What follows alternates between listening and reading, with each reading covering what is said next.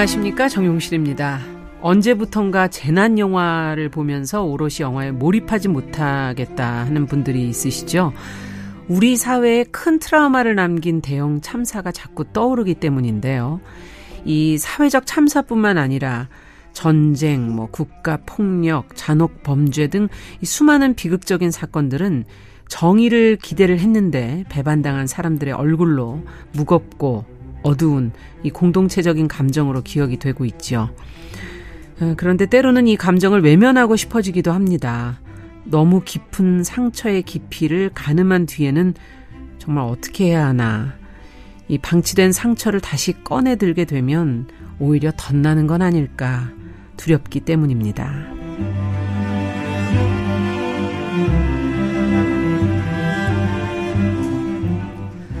네, 사람의 마음을 들여다보고 길을 찾는 뉴스브런치 부설 심리연구소 뉴부심 2022년 8월 14일 일요일 문을 열어보겠습니다.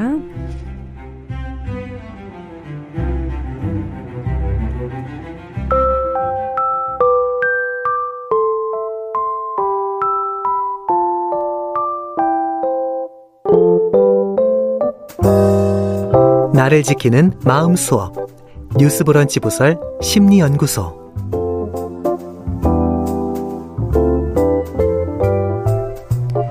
일요일에 함께하는 뉴스브런치 부설 심리연구소. 저희가 살아가면서 마주하게 되는 다양한 문제들 또 상황들 감정 마음. 이것을 책과 영화 심리학적 해석을 통해서 들여다보고 관찰하는 그런 시간입니다. 자, 오늘도 세 분과 함께 하도록 하겠습니다. 어, 책을 통해서 우리의 마음을 읽어주는 남정미 서평가 어서 오십시오. 안녕하세요. 반갑습니다. 남정미입니다. 네. 똑 부러지기 영화를 맡아주고 있는 김준영 작가 어서 오세요. 네, 안녕하세요. 김준영입니다. 네, 그리고 친절하면서도 단호한 마음의 길잡이 서울 디지털대 상담 심리학부 이지영 교수님 안녕하세요. 네, 안녕하세요.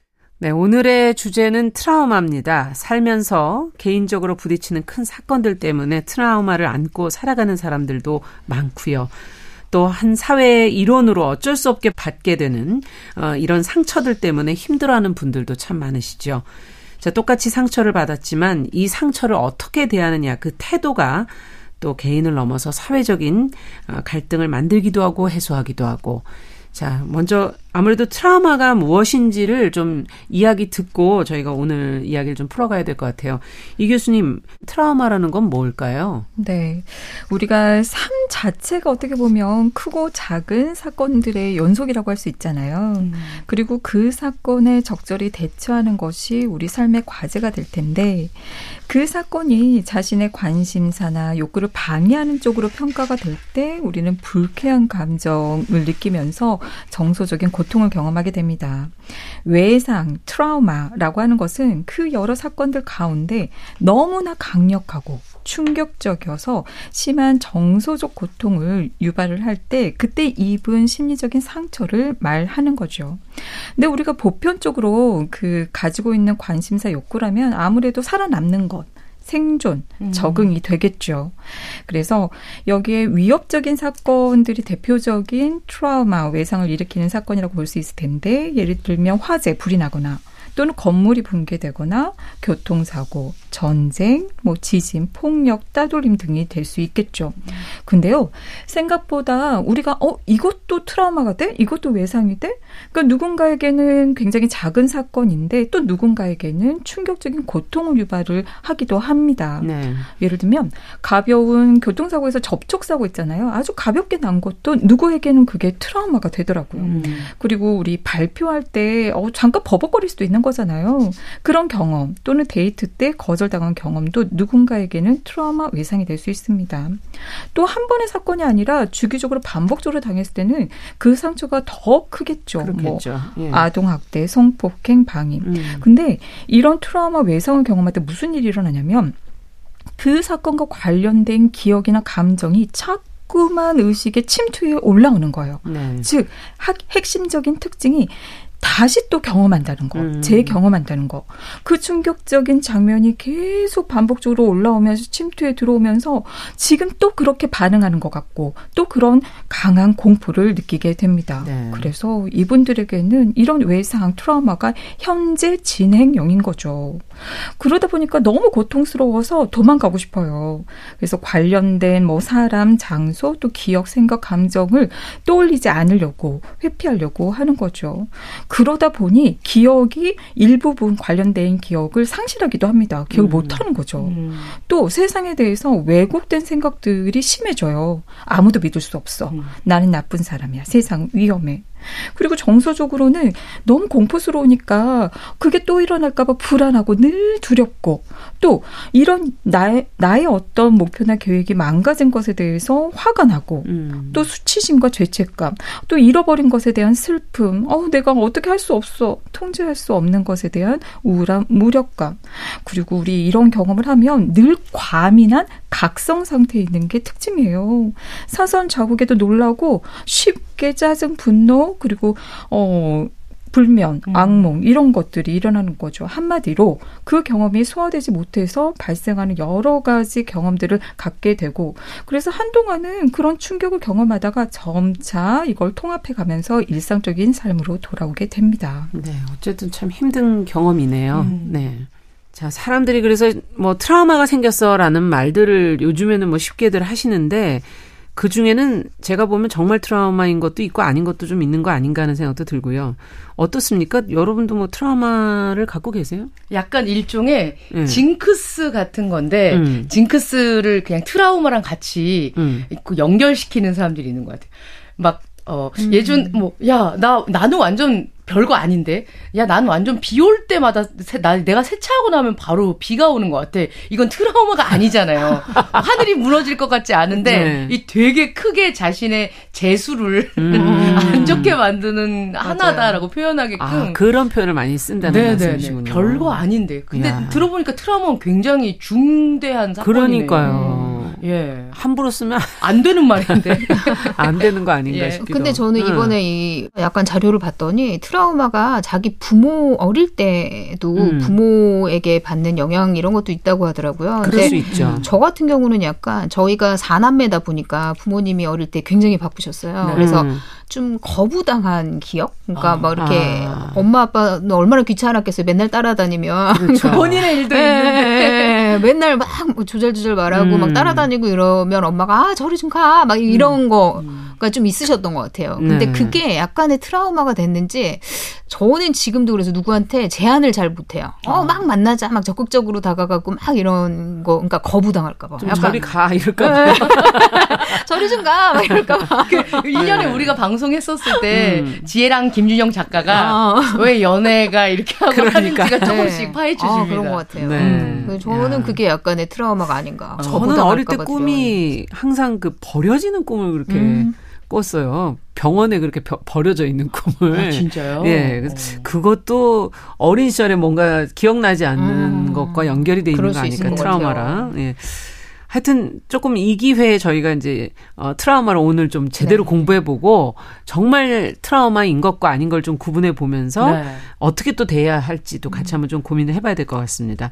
자, 그러면 오늘 어떤 책과 영화를 만나게 되는지 먼저 소개를 해 주시죠. 영화부터 소개 받아 볼까요? 네, 영화는 유명한 영화예요. 그랜 토리노라는 영화인데요. 음. 클린트 이스트우드 다들 아시죠? 네. 이 배우가 네. 네, 주연 감독 제작까지 아. 맡았습니다. 음. 연세가 들어도 여전히 멋있는 맞아요. 네 배우 중에 한 분이죠. 2008년에 개봉했고 사실 그랜토리노는 미국의 자동차 이름이에요. 음. 네, 미국이 굉장히 잘 나가던 시대 70년대 전후의 자동차인데 영화에서는 애국심, 그다음에 백인의 자존심, 꽁 깐깐함 아. 막 이런 것들을 약간 상징하는 의미이기도 합니다. 네. 영화는 상처받은 주인공이 관계 회복을 통해서 어떻게 트라우마를 극복해 나가는지를 음. 보여주고 있습니다. 네. 어떤 책을 가져오셨어요, 이번엔? 네. 음. 트라우마 하면 많은 것들이 있겠지만 그 가장 무서운 것이 본인의 의지로는 뭐 어쩔 수 없는 상황에 놓였을 때가 음. 아닌가 하는 생각이 듭니다. 그런 일은 내 인생을 또 흔드는 그럼요. 경우가 있잖아요. 음. 최근 그런 일이 있었던 것이 바로 우크라이나 전쟁, 전쟁. 상황이 아닌가 아. 하는 생각이 드는데요. 오늘은 평범한 하루를 보내던 수백만 우크라이나 여성들이 하루 아침에 갑자기 시작된 이 날 벼락 같은 전쟁으로 인해 어떤 상황으로 내몰리게 되었는지를 알려주는 그야말로 뉴스가 전하지 못하는 전쟁의 음. 진실을 보여주고 있는 책 올가 그레벤니크의 전쟁 일기 같이 읽어보도록 아니 얼마 하겠습니다. 전에 벌어진 상황이고 사실 아직도 계속되고 있어서 이게 벌써 책으로 나왔다는 얘기예요? 예, 전 세계 우리나라 최초로, 최초로. 발간이 됐습니다. 와, 그렇군요. 예. 신간이겠네요. 네, 그렇습니다. 네. 자, 그럼 오늘은 영화 얘기부터 먼저 좀 가보죠. 그랜 네. 토리노. 음, 어떤 내용입니까? 어, 주인공 월트의 아내 장례식으로 영화는 시작을 합니다. 네. 월트가 월, 주인공인가 네, 보죠? 월트가 주인공입니다. 클린트 이스트 우드가 주연을 했고요. 아, 음. 참전 용사예요. 월트는 음. 한국전 우리나라 한국 아. 전쟁에서 싸웠습니다. 그리고 훈, 훈장까지 받은 영웅이에요. 음. 예. 그런데 실상 현실에서는 모든 사람들에게 늘 화를 내요. 그리고 고집불통에 까칠하고 늘 불평불만 음. 덩어리예요. 그러니까 당연히 주변에 사람이 없을 수밖에 없겠죠. 그렇겠네요. 예. 고약한 성격 때문에 아들은 물론이고 손주들까지도 다 대면대면해요. 음. 그리고 유일하게 자신을 이해해줬던 아내마저 죽은 거죠. 아, 그러니까, 장례식이니까. 네. 예. 장례식 후에 월트는 혼자 빈집을 지키면서 잔디를 깎고 육포랑 맥주로 끼니를 때우면서 사람들과 단절된 상태로 살아갑니다. 음. 일상에 이제 평화 뭐 행복한 이웃들을 음. 보면 째려보기는 하고 막 저주하고 아. 하나님에게 나 나를 빨리 데려가라 막 음. 이러고 음. 불평을 합니다. 그런 월트에게 뜻밖의 사건이 일어나요. 뭐죠? 이웃에 어, 아시아계 몽족 들 가족이 이사를 오거든요. 몽족이면 예, 어디? 몽족이 베트남과 캄보디아 인근에 아, 살던 소수 민족들인데 네. 이제 전쟁이 나고 그러면서 미국으로 대거 이주를 한 거죠.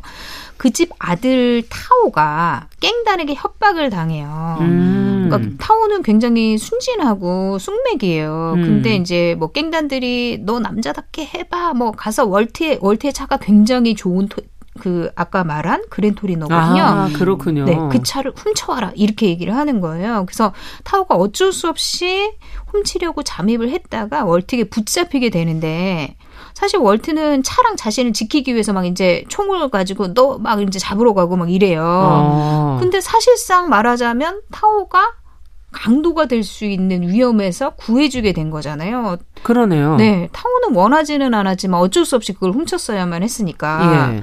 근데 이제 이 행동이 타오 가족들한테는 타오가 깽단이 되는 걸 막아주는 아주 의로운 행동으로 이게 된 음. 거예요. 음. 그래서 가족들이 월트를 영웅 대접을 하기 시작합니다. 그렇죠. 깽단 무서워서 그 구할 수도 그렇죠. 없는데 그걸 구한 거니까. 네. 네. 그리고 깽단이 안 되게 해주고 강도도 안 그렇죠. 되게 해줬으니까 얼마나 감사한 일이에요. 그래서 음. 식과 꽃을 가져다 주고 막 감사 인사를 전하고 그래요. 그리고 음. 타오한테도 잘못을 갚기 위해서 월터네 집에서 일을 해라 매일매일. 뭔 일을 하는 거? 청소 뭐 이런 걸 해주는 월트가 시키는 아무거나 아, 다 해라. 일이든. 네, 근데 음. 월트는 사실 되게 귀찮아해요. 처음에는 타오를. 음. 근데 타오가 매일 찾아오고 또 의외로 아이가 성실한 거예요. 그래서 조금씩 이제 타오에게 마음을 열기 시작을 하거든요. 아. 그리고 타오가 사실은 미국 생활에 잘 적응을 못해요. 예. 베트남 소수민족이기도 하고 그리고 굉장히 수줍은 성격 탓에 아이들도 잘 못 사귀고 이런 모습을 음. 보면서 연민의 감정도 느끼고 음. 후견인처럼 이제 일자리를 또 건축하는데 알아봐주고 타오가 잘 될 수 있게 아. 또 건달들이 막 깽단들이 너도 가입해라 깽단에 막 이렇게 하면은 협박도 해주고 복수도 하고 막 음. 그래요. 그리고 건달들이 타오의 누나 수를 음. 협박하고 괴롭힐 때도 나타나서 구해주고 완전 영웅이네요. 그렇죠. 어쩌다 보니까 타원의 가족의 영웅이 된 거예요. 음. 그리고 그러면서 이제 타워의 가족들이랑도 어울리게 되거든요. 근데 음. 처음에는 막 아 소수민족들 막 약간 그렇지. 깐깐하게 막 불평불만하고 막 이랬는데 어울리다 보니까 자기랑 의외로 잘 맞는 거예요. 어디에서도 느껴보지 못한 편안함을 느껴요. 오. 어. 그래서 미소도 되찾고 삶의 생기도 찾기 혼자 있는 것보다 정말 얼마나 행복합니까? 그렇죠. 아내가 떠나고 약간의 우울감 과 막 계속 술만 마시고 그랬는데 음. 그 가족들 덕분에 이야기도 하게 되고 굉장히 좋게 된 거예요. 음. 근데 사실 월트가 이렇게 사람들하고 담을 쌓고 막 분노하고 짜증내고 맨날 트집 잡고 이렇게 된 데는 원인이 있어요. 뭡니까? 젊은 시절에 한국 전쟁에 참전해서 겪었던 악몽 같은 일 때문이거든요. 음. 아, 전쟁 속에서 트라우마가 그러니까 그렇죠. 생긴 거군요. 네. 어떻게 된 건지 그 사건도 좀 얘기를 해주세요. 네, 전쟁이란 것도 사실 굉장히 큰 일인데 음. 거기에 월트가 중공군 소년병들 17명을 직접 총으로 쏴 죽였어야만 하는 일이 있었던 거예요. 아. 명령 때문에 군대는 사실 명령이 생명이잖아요. 그럼요. 그래서 어쩔 수 없이 따를 수밖에 없어서 방아쇠를 당겼지만 자기가 그 17명의 소년들을 죽였다는 거에 대한 죄책감, 음. 트라우마, 음. 견딜 수 없는 충격이 된 거죠. 그래서 이게 이거를 오랫동안 가슴 속에 담고 살아요. 그리고 음. 타원의 집에 이제 초청받아 갔을 때 몽족의 점쟁이를 만나게 되거든요. 그 어. 점쟁이가 월트에게 이렇게 얘기해요. 과거의 죄책감 때문에 항상 마음이 불행하다 너는.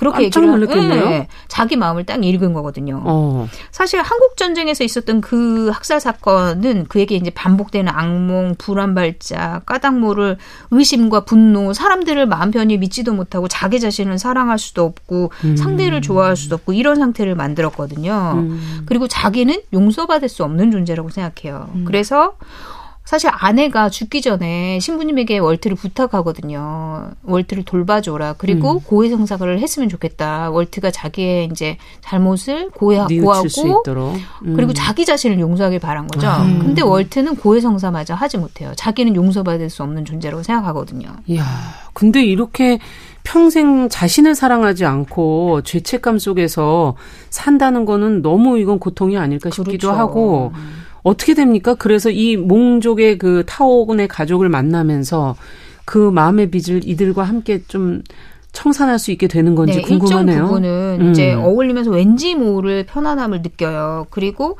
타오도 월트가 이제 격려해주고 남자답게 막 이렇게 해라 하고 일자리도 소개해주고 하니까 조금 자신감을 갖게 아, 되거든요. 아, 음. 그래서 데이트를 또 다른 여, 네, 여자와 어. 이제 나가게 되는데 아끼던 차 그랜 토리노도 빌려줘요. 어. 정말 아들들에게도 주지 아니 그 뭐 빌려주지 네. 말라는 것들 중에 차가 제일 탑이잖아요. 그렇죠. 예. 네.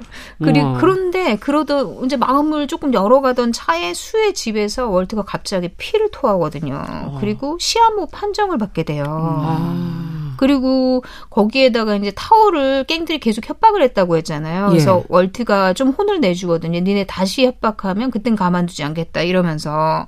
근데 이제 그런 일련의 일들로 갱들이 누나를 성폭행하고. 아주 심각하게 때리거든요. 음. 그런 사건이 벌어져요. 그래서 타오르는 너무 화가 난 나머지 월트에게 복수하러 가자 이러지만 월트는 계획을 세워야 된다. 음. 전쟁 영웅이잖아요. 그러니까 그렇죠. 그러니까 우리가 그냥 가면 안 된다. 그러면서 타오를 다독이고 집안을 정리한 다음에 치밀하게 이제 약속과 양복까지 맞춰 입어요. 뭔가 불안하죠. 양복까지 맞춰 입고. 뭔가 네. 마지막을 준비하는 것 같기도 그쵸. 하고. 그리고 죽은 아내가 그렇게 소원했던 고해성사를 하긴 하는데 실제 자기 마음속에 있는 이야기는 하지 못하고 그냥 엄한 얘기로 고해성사를 하거든요. 음. 그리고 복수의 시간이 다가오고 타오가 찾아와요. 근데 월트는 타오를 집안에 그냥 가둬버리고 자기 혼자 떠나면서 타오에게 그동안 오랫동안 묵었던 트라우마와 아픔에 대해서 얘기를 합니다. 어.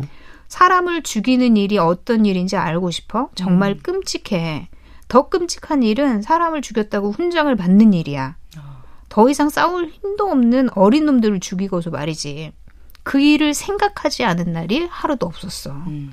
이렇게 얘기를 하고 타오에게 너에게는 그런 아픔을 느끼게 하고 싶지 않다라고 말하면서 혼자 깽단의 집으로 찾아갑니다. 아, 그리고 자신만의 복수를 감행해요. 음. 네. 그게 어떤 복수인지는 영화를 통해 확인하시고요. 음. 영화는 굉장히 오랫동안 쌓아온 월트의 트라우마와 그걸로 인해서 어떻게 마음이 다치, 다쳤는지 그리고 음. 그게 어떻게 월트에게 분노와 복수와 이런 것들을 불러일으키는지를 보여주고 죽음으로써 자신에게 화해를 화해의 손을 내미는 음. 그런 과정들 그리고 죄책감을 덜어내고 트라우마에서 벗어나는 과정을 그리고 있습니다. 네.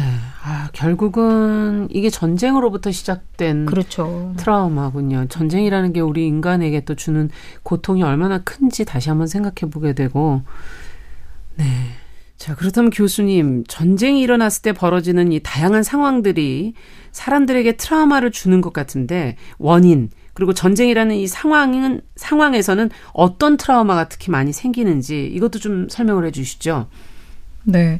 실제로 참전 군인분들 상당수가 정말 외상 스트레스 장애 트라우마를 겪는다고 얘기가 됩니다.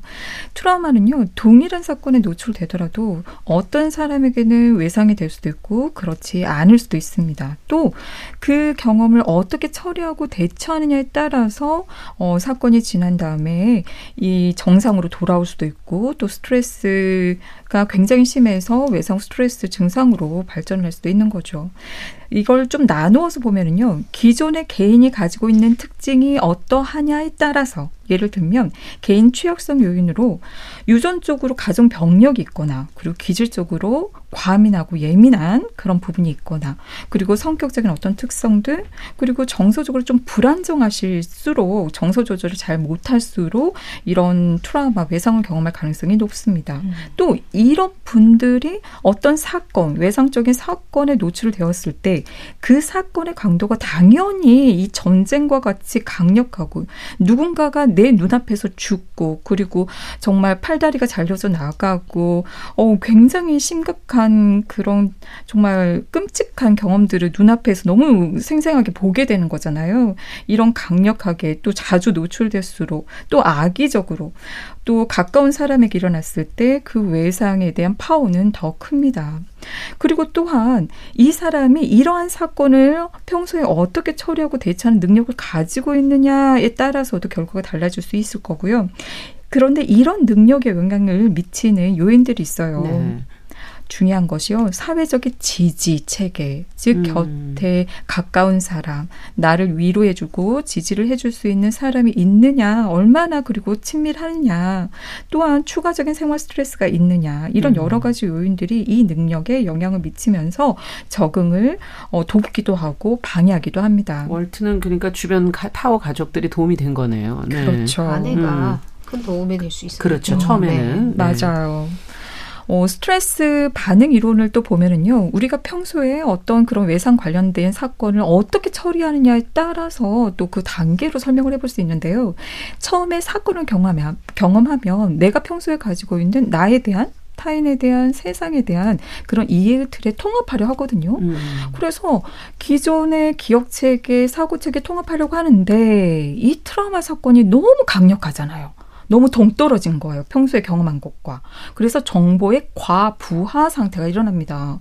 그러다 보니까 너무 심한 고통과 불안을 느끼는 거죠. 통합이 안 되니까. 음. 그리고 그걸 감소시키기 위해서 하나의 방어 기제로 이런 외상 경험을 부인, 어, 나 이런 경험 한 적 없어. 나 몰라. 억압 하는 또는 어, 그 알아차리지 않으려고 하는 이런 방어를 하게 됩니다. 회피한다든지. 맞아요. 예. 예. 그러다 보니 이 관련 자극이 회피가 되고 기억이 잘 되지 않으니까 우리는 처리하기를 요구하거든요. 그러니까 처리가 되지 않은 상태로 있으니까 얘네들이 가만히 있지 않아요. 처리해줘, 처리해줘, 처리해줘. 그래서 어떻게 보면 우리가 트라우마 외상을 경험했을 때 나타난 증상들이 바로 이 증상이에요. 처리해줘, 처리해줘, 처리해줘. 그래서 늘 다시 침투에 올라오고 늘 다시 재 경험이 되는 거죠. 음. 악몽을 꾸고 어 마치 지금 현재 일어나는 것처럼 착각이 일어나고 네 그런 점들이 어 외상을 일으키는 데 영향을 미칩니다. 네. 자, 그러면 영화 이야기는 저희가 들어봤으니까요. 노래 한 곡 듣고 책 이야기로 넘어가겠습니다. 자, 찬탈 챔버랜드의 노래입니다. 그랜 토리노.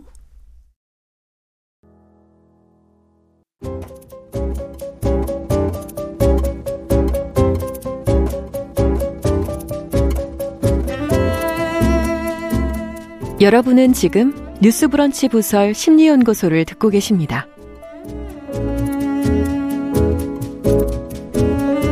뉴스브런치 부설 심리연구소 뉴부심 서울 디지털대 이지영 교수님 남정미 서평가 김준영 작가 세 분과 함께 오늘은 트라우마에 관한 이야기를 계속 이어가고 있습니다.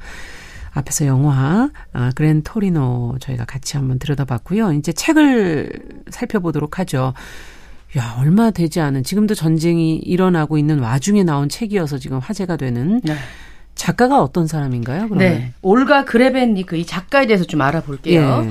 어, 작가 올가 그레벤니크는 1986년 음. 우크라이나 하리코프에서 탄생했습니다. 음. 그 지금은 뭐 얘기하자면 히르키우라고 발음을 음. 하죠. 그렇죠. 어, 대학에서 건축학을 전공했고요. 아들 표도르와 딸 베라의 엄마이면서 그림책 작가로 아. 살고 있습니다. 2015년부터 현재까지 그림책을 출간했고 그녀가 사파를 그린 모든 책이 베스트셀러에 올라 있습니다. 현재 22개국 언어로 이제 개인 컬렉션에 소장되어 있을 만큼 아주 뛰어난 실력을 자랑하고 있는 아티스트입니다. 음. 여느 날처럼 그날도 재미있게 아이들과 남편과 함께 놀고 나서 아이들이 또 지쳤을 거 아니에요. 네. 네 그리고 안아서 이제 방에서 재우고 아이들이 잠든 후에 남편이랑 요리를 만들어서 나눠 먹으면서 우리 새로 산 아파트 어떻게 꾸밀까? 음. 뭐 우리로 얘기하면 대출금 어떻게 갚아갈까? 그렇죠. 이런 얘기 소소한 그런 얘기들 그리고 어 아기들이 저렇게 크니까 앞으로는 뭘 해주지? 음. 화단 가꿨던 이야기 뭐 이런 얘기를 하면서 천 개의 계획들과 꿈에 대해 소소한 이야기를 나누었다라고 표현을 하고 있는데요. 네. 배부르고 행복한 채로 잠이 들었습니다. 네. 그런데 다음 날 새벽 책에서는 2022년 2월 24일 새벽 5시 30분이라고 기록을 하고 있네요. 폭파 소리에 잠에서 깼고 그 시간 이후로 어린이들을 위한 책 일러스트를 그렸던 나는 어, 이제 전쟁 난민이 되어 피난하고 있는 나의 생활을 기록하는 전쟁 일기를 쓰게 되었다. 라고 어, 기록하고 음. 있습니다. 이 책에는 그 전쟁을 피난 갔었던 그 과정이 나와 아. 있는 책입니다. 좀 더 자세하게 이제 들어가서 내용을 좀 보고 싶네요. 예. 자, 그럼 책을 좀 정리를 해볼게요. 예. 새벽 5시. 시끄러운 소리 때문에 잠에서 깨어났다. 처음에는 폭죽 소리인 줄 알았는데 사방에서 폭격을 하고 있었다. 내 나이 35에 모든 것을 처음부터 시작해야 할 거라곤 생각지도 못했다. 하지만 때론 상황들이 우리보다 강할 때가 있다. 이제 난 그 사실을 알고 있다. 무슨 일이 일어나고 있는지 완전히 파악하지도 못한 채 나는 미친 듯이 서류와 짐을 챙기기 시작했다. 내 모든 지난 삶을 정리하는 데는 고작 10분밖에 걸리지 않았다. 그 사이 아들 표도르가 잠에서 깨어났다. 지금 무슨 일이 일어나고 있는지 아이에게 설명해 주어야만 했다. 그 다음 딸 베라가 깼다. 엄마 지금 뭐 하는 거야? 나는 아이들의 팔을 걷어붙이고 이름과 생년월일, 내 연락처를 적었다. 이거 왜 적는 거야? 우린 어, 지금 놀이를 하는 거야.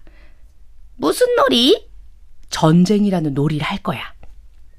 그리고 나의 팔에도 똑같이 이름과 생년월일, 연락처를 적었다. 혹시나 사망 후에 식별을 위해서였다. 날이 밝자 우리는 지하실로 내려갔다.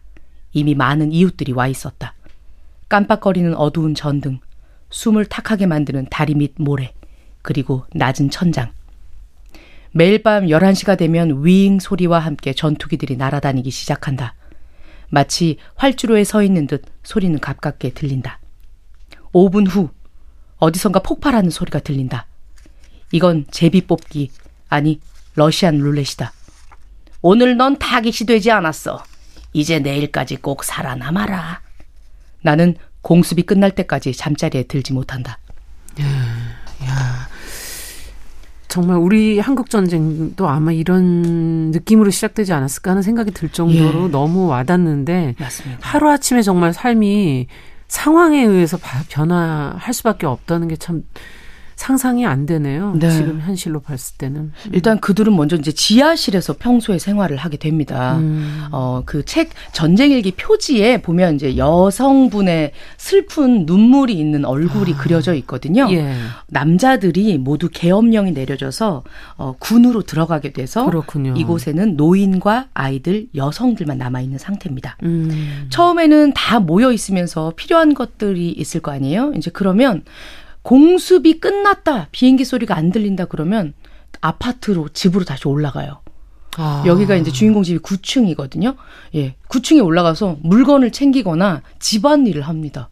그리고 다시 멀리서 윙 소리가 나면 다시 또 폭격 소리가 들리면 곧장 아이들을 대피시킬 준비를 하고 지하실로 다시, 다시 뛰어 내려갑니다. 음. 그러니까 이게 전쟁과 언제 죽을지 모르는데 현실에 있는 생활이 삶은 살아야 되고 공존을 하고 있는 거예요. 예. 얼마나 미쳐버리겠어요. 눈에 보이는 이런 모든 것들이 트라우마로 각인이 됩니다. 전쟁이 시작돼서 그 기간 동안 우리가 사는 아파트의 모습도 많이 변해갔다라고 기록을 합니다. 창문에는 이제 공습에 대비해서 깨지는 것을 막기 위해 거의 모든 집들이 우리 태풍 오면 종이 테이프나 네, 테이프를 X자 붙이라고 하잖아요. 예. 요렇게 X자로 붙여놔서 여기 표현을 뭐라고 하고 있냐면 멀리 볼 때마다 모두가 십자가가 창문에 다 달려 있다 이렇게 얘기를 아. 하고 있어요. 심각해지니까 이제 튀고 있는 파편들이 또 문제가 됩니다. 그나마 있었던 모든 유리창과 유리문이 파편이 더 심하게 터지기 때문에 떼어내서 방의 구석방 바닥에 쌓아두게 되고요. 음. 복도에는 비상 상황에 대피해서 항상 백팩과 캐리어를 두고 있습니다. 식료품점에서는 오직 현금만 받습니다. 요즘 다 카드를 쓰잖아요. 어, 디 가서 찾나? 그러니까요. 네. 이렇게 표현되어 있어요. 나의 비상자금은 온라인 뱅킹 앱에 뜨고 있는 가상 숫자에 불과하게 되어버렸다. 은행은 전부 문을 닫고 있고요. 음. 폭격이 계속되니까 어디에 갈 수도 없는 상황입니다. 일단 먹거리를 못 사죠. 그 딸내미가 맨날 이렇게 케이크를 먹거나 빵을 먹으면 가장 조각을 이제 가장 자리를 남겼다고 음. 해요. 오히려 이것이 고마울 줄 몰랐다라고 표현을 하고 있습니다. 아. 껴서 먹을 수 있으니까요. 예. 초콜릿 3개를 아끼고 아껴야 하는 이런 상황이 참 어이가 없고 너무 서글프고 남편이 어떻게 되었는지 문자 메시지로 안부를 묻지만 돌아오는 대답이 없습니다. 내가 지금 어떻게 될지도 모르는 상황이고 남편 이 가족들의 생사도 지금 알 수가 없고 네.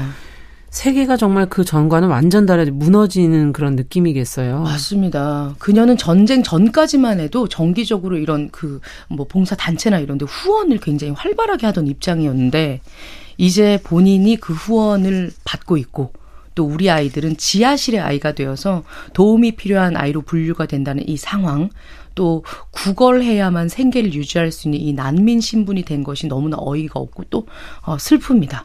가장 트라우마가 크게 박히는 것 또한 아이들이겠죠. 그렇겠죠. 어린 시절 겪으니까요. 예. 음. 지하실에 있는 아이들끼리 그런 얘기를 합니다. 멀리 고층 빌딩이 보이고 있거든요. 야, 베라, 너 저기 나중에 높은 데서 저렇게 일하면 되게 근사할 것 같지? 이렇게 얘기를 해요. 음. 그러니까 애들이 야, 높은 곳은 안 돼, 싫어, 위험해. 아. 어, 가면 안 돼. 거기는 가는 데가 아니야. 이렇게 얘기를 합니다. 그러니까 아이들이 이제 9층이라고 했잖아요. 예. 예. 앞서 그 공습이 끝나면 어 일하고 있다가 총 대포 소리가 나면 다시 지하실로 내려오니까 아이들은 9층에 가는 게 싫은 거예요. 무섭겠네요. 예. 높은 데는 절대 안 된다. 어, 확실히 요 생긴 거예요. 이제 음. 지하가 너무 안전하다는 것이 참 이 얘기를 보니까 슬프더라고요. 네. 종이 위에서 살아 움직이는 영웅들을 그려내던 촉망받던 그녀의 인생이 2022년 2월 24일 러시아의 우크라이나 침공으로 송두리째 뿌리 뽑혔다라는 내용들이 적혀 있습니다. 여기에 이렇게 써 있어요. 전쟁 전 우리의 삶은 마치 작은 정원과도 같았다. 그 정원에서 자라는 모든 꽃들은 각자의 자리가 있었고 꽃 피우는 정확한 계절이 있었다. 그들이 수십 년간 가꾼 도시와 공원, 동물원, 집들과 길들을 도대체 왜 어떤 이유로, 어떤 권한으로 잿더미로 만들어 버린 걸까? 음. 정말 전쟁이 끝나면 이것들에 대해서 사과해야 할 사람은 당연히 있잖아요. 음. 사과를 할까요? 그리고 사과를 한다고 해서 이 무너진 모든 것들을 돌이킬 수 있을까? 음. 돌아올 수 있을까? 음. 아, 읽으면서 굉장히 마음이 아팠고, 이거를 읽게 되면서, 한, 우리는 한국전쟁을 경험하신 그렇죠. 분이랑 같이 살고 있잖아요. 우리 네. 같이, 할머니, 할아버지들. 음. 왜 그분들이 이렇게 날이 서서 이런 문제에 대해서 얘기하는지 너무나 이해가 가더라고요. 음. 그런 마음에 대해서 같이 알 수 있는 전쟁 일기 읽어봤습니다. 네. 트라우마라는 게 보통 이렇게 내가 아닌 어떤 외부 상황으로부터 시작이 되는데 이게 내가 원인이 아니니 이걸 어떻게 그러면 극복을 할 수 있다는 건지 회복은 과연 될까 이런 걱정이 되네요. 음. 이 교수님 어떻게 보세요? 방법이 네. 있을까요? 네, 맞아요. 굉장히 당사자분들은 막막한 마음이 들 거예요. 근데 여기에서 말씀드리고 싶은 건 이건 여러분의 잘못이 아닙니다. 대개 이런 일이 일어나면은 왜 일어났지? 이런 의문이 들면서 이해하는 과정에서 자신에게 탓을 돌리게 돼요. 음. 내가 그럴 만한 사람이어서 내가 뭔가 잘못해서 그러다 보니 더욱 깊은 상처가 되어버립니다. 네. 또 통제할 수 없을 거라고 생각이 되니까 더 불안하고 공포스럽고 무력감을 느끼는 거죠. 그래요. 다시 또 일어날 수 있겠죠. 아무리 노력해도 말이죠. 그러나 이미 일어난 이 외상 트라우마 경험에 대해서 소화할 수는 있습니다. 음. 어떻게냐고요? 이 트라우마로 인한 영향을 최소화하는 것인데 그 방법은 충격적인 사건을 잘 소화해서 우리 기억에 통합시키는 거예요. 음. 그렇게 해서 극복해 갈 수가 있는데 어떻게 하면 소화를 시킵니까? 네. 네. 그게 이해, 해소, 음. 이 두 가지를 통해서 소화시킬 수 있습니다. 이해, 그 경험이 왜 생겼는지, 어떤 과정을 거쳐서 그런 결과를 가져왔는지 이해하는 것이 필요한 거죠. 그래서 이런 분들에게 필요한 거는요, 사실은 소화될 때까지 이야기하는 과정이 필요합니다. 음, 누군가에게? 네, 안전한 어떤 누구, 그리고 가까운 지인에게 이렇게 얘기를 반복적으로 하면서 그 과정이 바로 소화시키는 과정이거든요. 소화가 안 음. 되니까 계속 엉쳐가지고 올라오는 거라. 네. 또한 공간과 위안을 받을 굉장히 힘들었겠다. 그럴만 하겠다. 이런 여러 가지 어, 그 이해하는 과정이 필요합니다. 그래서 이야기하는 것이 굉장히 중요한 치료적인 핵심 요소로 들어갑니다. 음.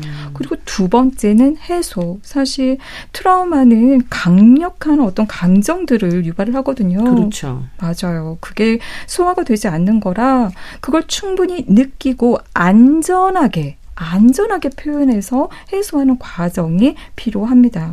근데 특징적인 게 뭐냐면요. 일반적인 상처와 달리 이런 트라우마는 너무나 강렬한 감정을 동반하는 거예요. 너무 끔찍해서 그리고 소화가 너무너무 평소에 경험한 거라 평생 잊을 수는 없죠. 맞아요. 예. 그런 감정이 올라올 때 심한 공포감을 느끼다 보니 우리가 보통 교통사고를 경험하거나 끔찍한 일을 경험하면 신기한 그 곁에 서서 보면 신기해요. 왜냐하면 당사자들은 되게 담담해 보여요. 그리고 무슨 일이 일어났는지 음. 어 그냥 어 괜찮다는 식으로 겉으로 보면 네 그게 네. 왜냐하면 너무 너무 감당하기 어렵기 때문에 일시적으로 도망가 있는 거거든요. 아. 그래서 이 초반에는 무엇이 필요하느냐 음. 주의를 일시적으로 다른 데로 돌려서 안전 안전을 확보하는 것이 필요합니다. 주의를 분산시키는 기법이 효과적으로 사용이 되어야 해요. 네.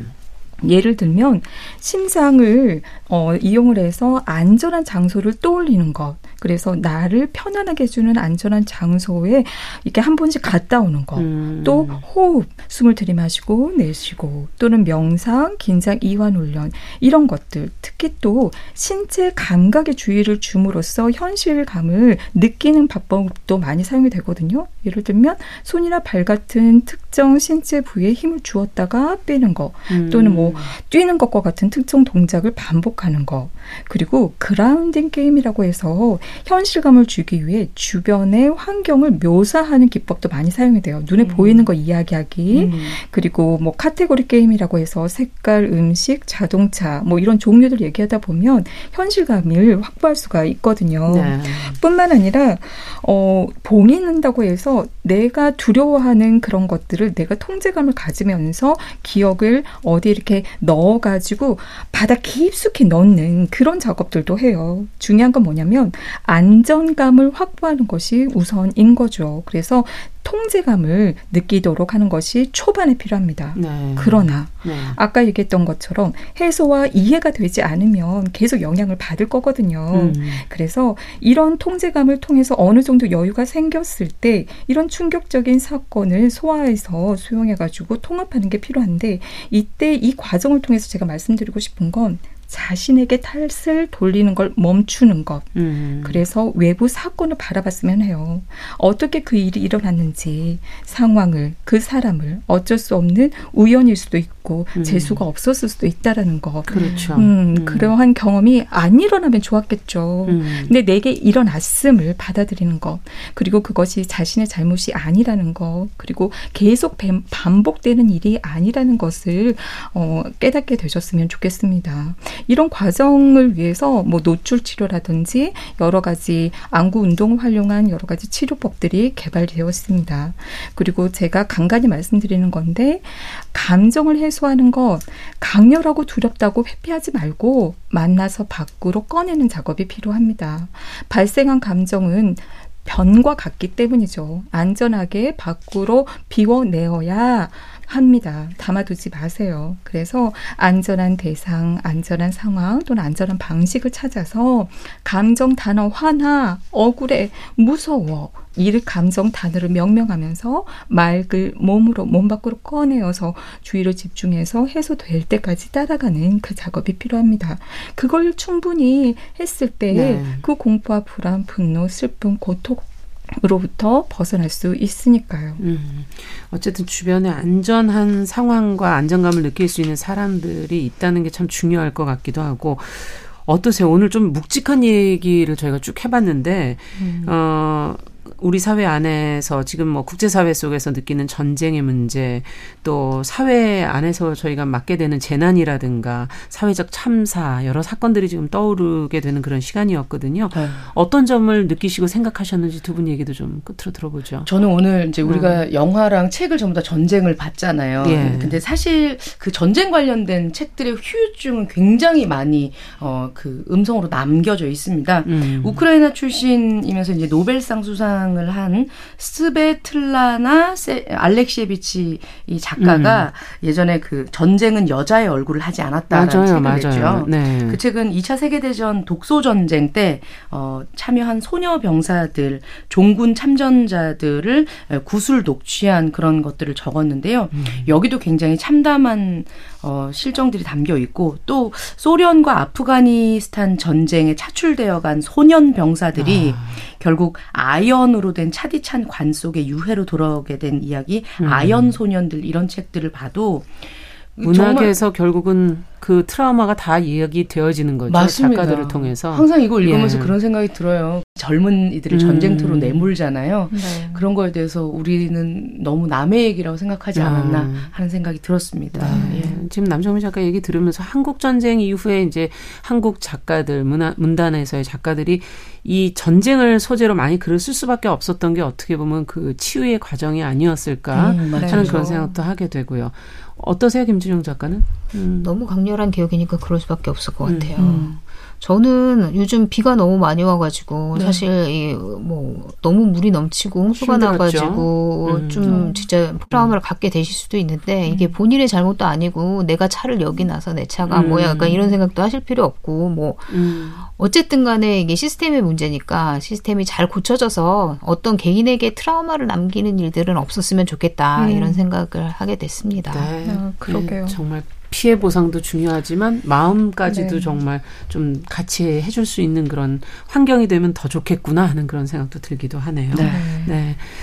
자 뉴스 브런치 부설 심리연구소 이 교수님께서도 마지막으로 네. 네. 정말 그 김주현 작가님이 말씀하셨던 것처럼 오늘 방송 내용이 조금이나마 그분들이 어, 이런 외상 트라우마의 영향을 최소화하는데 음. 좀덜 힘드실 수 있는데 도움이 되었으면 합니다. 그러네요. 네. 아까 치료법 얘기해 주셨는데 이게 전문적으로 또 받을 수 있는 그런 치료들이 있, 다는 말씀이시죠? 그럼요. 네. 굉장히 많은 분들이 아파하세요. 음. 네. 네. 그런 어, 많이 힘드신 분들에게는 또 그런 치료가 도움이 되지 않을까 하는 생각도 듭니다.